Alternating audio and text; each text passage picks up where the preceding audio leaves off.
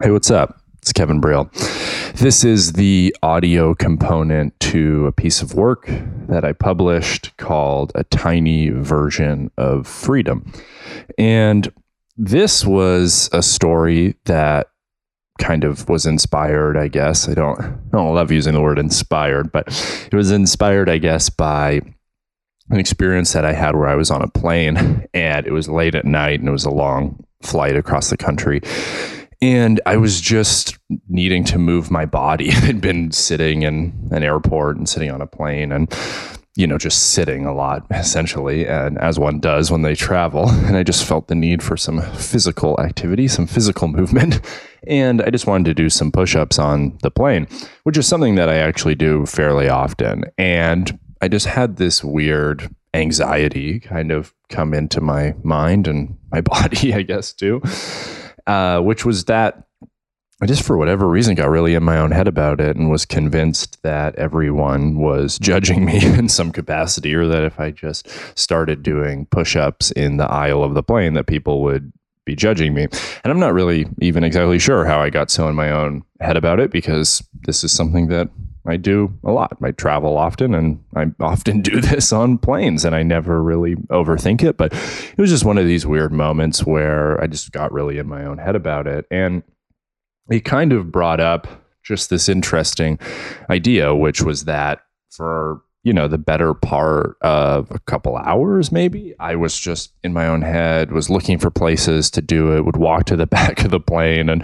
and try but it would be too small back there and too cramped. And then i just think about i should just do it right here in the aisle right now and then i wouldn't and whatever. And eventually i ended up just doing the push-ups and feeling a lot better as a result. But it kind of sparked this thought which is just sometimes we're really convinced that people are judging us when they're not. And what kind of happened was when I did all the push ups, no one cared. No one noticed. Nobody was looking at me. Nobody said anything to me. There was no downside really at all. And the whole thing had just been in my own mind. And I thought that was kind of an interesting um, example or metaphor, maybe, for how sometimes our fear is so much bigger than reality. And it kind of just stuck with me. And you know, I think it also brings into the conversation this interesting idea that everyone's so busy in their own head, worrying about stuff or being anxious about things or just thinking about things, that we don't realize that no one's paying as much attention to us as we think.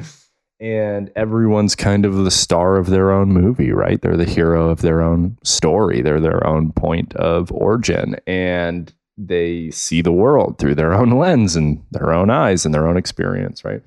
And I just thought that was so interesting is how you can be paralyzed by these fears that don't even exist other than in your own mind because no one's judging you nearly as much as you are judging yourself, you know, for lack of a better way of saying that. And so that was kind of where the piece came from and the idea to write about it came from. But I thought the larger point, if there is a point to be had, was just there's another side to that, which is when you realize that and when you own it, that's a version of freedom. That's an empowering feeling, I think. I think it's encouraging at the very least because you kind of go, yeah, you know, I can do stuff and fail at it or mess up, but what what's so scary about that, right? And I think sometimes when you actually are able to see the unknown, right? The unknown when you're trying something is this could fail and mess up or go bad or go wrong. And you can kind of play out all these different mental scenarios and projections, kind of, and you can just go down these rabbit holes of thought and playing out these different consequences and, you know, the domino effect that might start from one small failure becoming something else or one small embarrassment becoming larger or whatever. There's an interesting thing that happens when you just kind of look at it in a more objective, realistic way and go, wait, the worst case isn't that bad, you know? No one really cares. No one's really judging me. No one's really as obsessed with what I'm doing as as I am. And I thought that was very empowering. And there was this point that I write about in the piece that is just when I finish doing all these push ups as I'm standing up, I'm just convinced that I can feel people's eyeballs on me or something, you know? And no one's looking at me. like, absolutely no one was looking at me or paying any attention or really seemed to care at all, positive or negative, right? Just no one cared, neutral. And I've had lots of experiences like that in my life. And I think there we're kind of you know, we're biased to thinking that people are going to be obsessed about what we're doing because we live in our own heads, right? And if we can just sometimes step out of that and zoom out and not take it so seriously and maybe just not take ourselves so seriously for that matter, there's a great version of freedom there. And it's really beautiful and awesome because now you have this permission from yourself, which is the only permission you really need to try something as long as it's not hurting anyone or causing any harm or whatever, um, then you can go forth and, and, and try that thing that you want to try or take that risk that you want to take or create or make or whatever you want to do, right?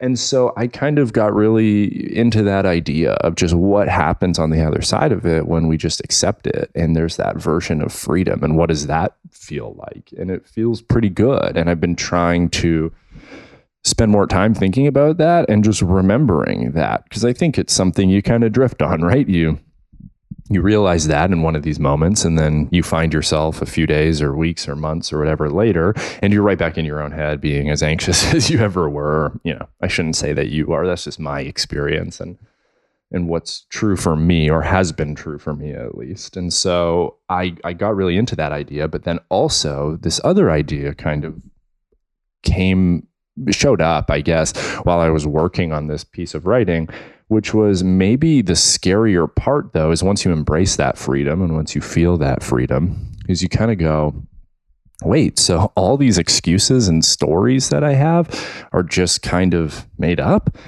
And you realize you're kind of the one holding yourself back. You're the one who's limiting yourself. You're the one who's so attached to these different narratives that we've come up with, saying, no, I can't do that because, no, th- eh, that's not the right way to do this because, no, I shouldn't take that risk because. And there's a, there's some mental gymnastics or something going on where we're able to convince ourselves that these things are real and valid and true. And even though we've we were the ones who made up those stories about ourselves, we start to believe that they have some sort of external place of truth and that they're factual, you know? And I think that's a terrifying place to be in a lot of ways. And I've been there a ton of times. And I think part of evolving and growing is just shedding those stories, or at the very least, just examining them and questioning them and going, where did this story even come from? How did I even land here? You know, and that's something that for me has been a really big part of my life is trying to kind of realize, wow, everything that you believe is a story that you're constantly telling yourself and reaffirming to yourself. And if you do that enough times, the scary part is you forget that you made up the story and you just think, this is just who I am, you know, this is just the way that I am or whatever. And you become very rigid and very inflexible. And so that idea really interested me of what if the real enemy is just within ourselves? What if the real problem is our own perspective on how we think about ourselves and what we can and should do. And so I got really interested by that idea that maybe those two things kind of go together, right? This idea of accepting and embracing that nobody really cares about what you're doing as much as you do they're not going to judge you in the way that you probably think. People aren't nearly as obsessed about your every move as you are, and people aren't overthinking what you do to the same level that you're overthinking it. But at the same time, we are kind of enrolled in our own frame and we're enrolled in our own narrative about these things that we tell ourselves. And it just happens to be a very convenient excuse to say, no, it's about, I don't want to be judged or I don't want to be hurt or I don't want to be vulnerable. These people might have really mean, hurtful things to say. That's actually just another thing to hide behind. that's actually just another wall to put up. And that's actually just your mind being very clever and saying, no, the real objection is this story that I've come up with about myself. But I'm going to tell myself that it's all about, I don't, I don't want to be perceived in a certain way, or I don't want to take that risk. And it's a very kind of semi noble thing to hide behind is, oh, I don't want to be vulnerable or I don't want to take that risk. When really it's all made up and it's all these ways that we justify and rationalize the stories that we tell ourselves. And so I thought that was worth exploring and worth thinking about. And it's something that I'm continuing to think about. And I think it's just something that shows up every single day in our lives in different ways. And it's kind of our job and responsibility to ask those questions and go, hey, is this just a story I keep telling myself, or is there any truth to this? Right. And the next time you kind of find yourself going, oh, I, I'm afraid of it because of this thing or that thing. I've just been stopping and going, is that even real? And a lot of times it's not, right? And so I think that was kind of the the idea and the thing I wanted to explore and the conversation that I wanted to have. So hope you enjoyed. That's it. Peace.